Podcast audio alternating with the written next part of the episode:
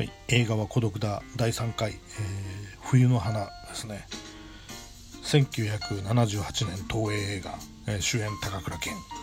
もう高倉健といったらですね男の中の男、えー、もう本当に男の代表のような。男だったら高倉健に憧れろっていうことですね、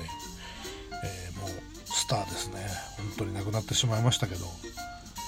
最後の映画スターだったのかな、えー、まあ、あとは吉永小百合がいますけど、まあ、本当の映画スターっていうのはもう何歳になっても主演作が作られて、まあ、その人のための映画が作られるっていうのは、まあ、本当の映画スターでですね、まあ、そういう意味では本当にもう吉永小百合ぐらいしか残ってないんでしょうけど、まあ、高倉健男優としては最後の映画スターだったんじゃないかなと。本物のね映画スターだったんじゃないか。でこの1978年冬の花の1年前に、えー、あの幸せの黄色いハンカチがあってこの冬の花の後にあの野生の照明があるんですね。この時高倉健は47歳、まあ、一番いい時期ですね、まあ、東映を辞めてフリーになって、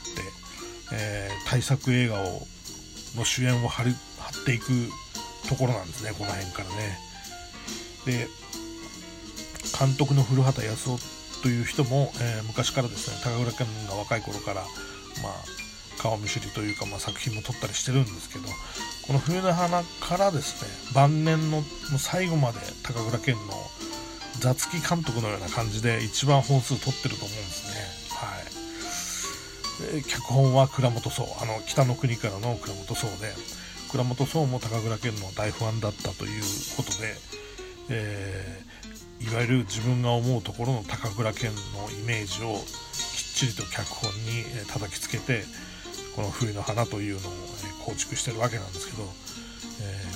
ー、この「冬の花」ってどんな話かって言いますとですね、まあ、横浜にある暴力団ヤクザですね東流会っていうのがあって、まあ、そこに高倉健は属してるんですね。で兄弟分の池部亮がですねまああの関西連合っていうのがこうだんだんのしてきまして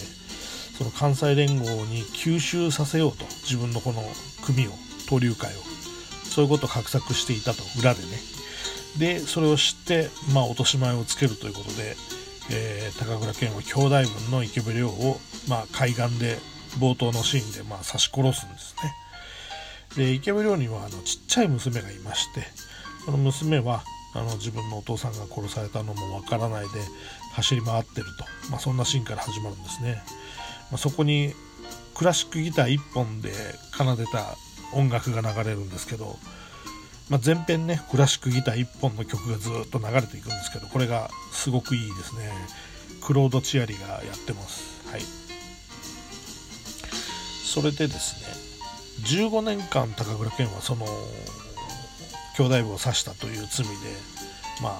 あの北海道のですね刑務所に収容されるんですね。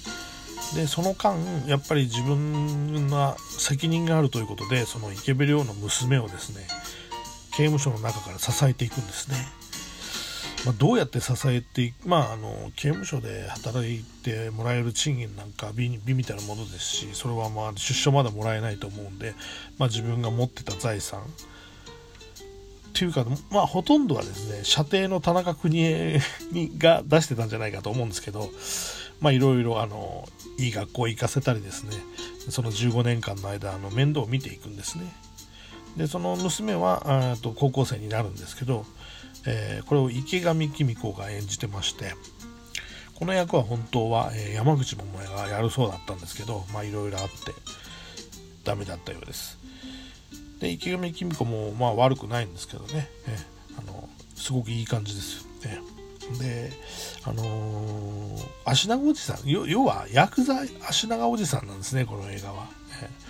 であの15年間ねその自分を支えてくれてるおじさまっていうことで池上紀美子からしたら、まあ、どこの誰だか分かんないんですけど、まあ、あのおじさまおじさまということで慕慕っていくんですね。で手紙のやり取りはその2人の間にはあるんですよ。まあ高倉健は本当は北海道の刑務所にいるんですけど、まあ、ブラジルにいると。ブラジルのおじさまということでブラジル経由であの、まあ、手紙を出してですね北海道で出してですねそれがブラジルを回って池上公子のとこにあの手紙が行くんですけど、まあ、本当は刑務所で書いてるんですけどね。それでまあ刑務所でもですねあの木工作業なんかやってる時にですねあのゲスなあの囚人がですねおめおめえあの高校生と文通してんだってみたいな。高校生になったらもうエッチできるぜみたいなことを言って高倉健が怒ってですねそいつの手のひらに霧をぶっ刺すとかねそういうシーンもあるんですで15年経ちまして高倉健出所してくるんですね。でこの出所のシーンがまあいいんですけど、まあ、ちょっと出迎えが行けなかったというの田中邦衛がですね、まあ、高倉健のためにま高級マンションを用意しているんですね。で高倉健はその地図、えっと、住所だけを頼りに横浜駅からずっと行くんですけど、まあ、横浜の景色のいいとこにそのマンションがあるんですけど、えー、部屋に入るとですね、えー、書き置きがあって田中邦衛の書き置きがあってこれで迎え行けなくて申し訳ないですと。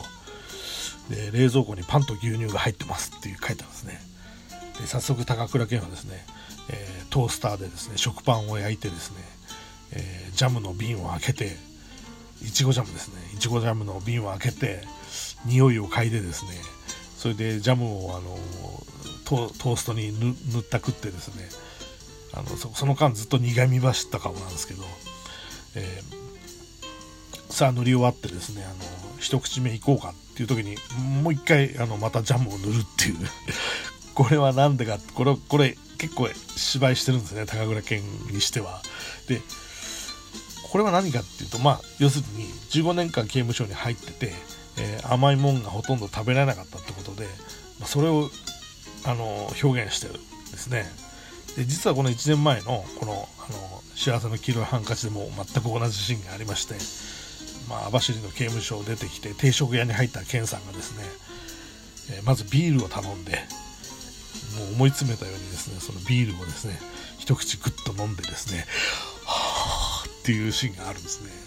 で醤油ラーメンとカツ丼くださいっつってそのまあめちゃくちゃ美味しそうに食うんですけどまあこれも出所してきてですねビールを久々に数年ぶりに飲んだと。カツ丼とラーメンっていうその刑務所の中では出ないようなものも久々に食ったと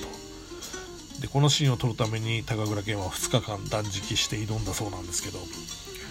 まあそれの延長線上というか、まあ、同じことやってるんですね、このジャムトーストのシーンではね。ね相当この頃、ケンさんは、この芝居が好きだったんですかね。わかんないですけど、え2作連続でやってますから。はい。えー、でですね、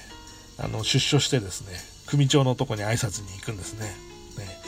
ちょっと組長はですね、あのなんか、絵画絵、絵に夢中になってるんですよ。でせっかく高倉健がねもう15年ぶりに挨拶に来たのにですねなんかあの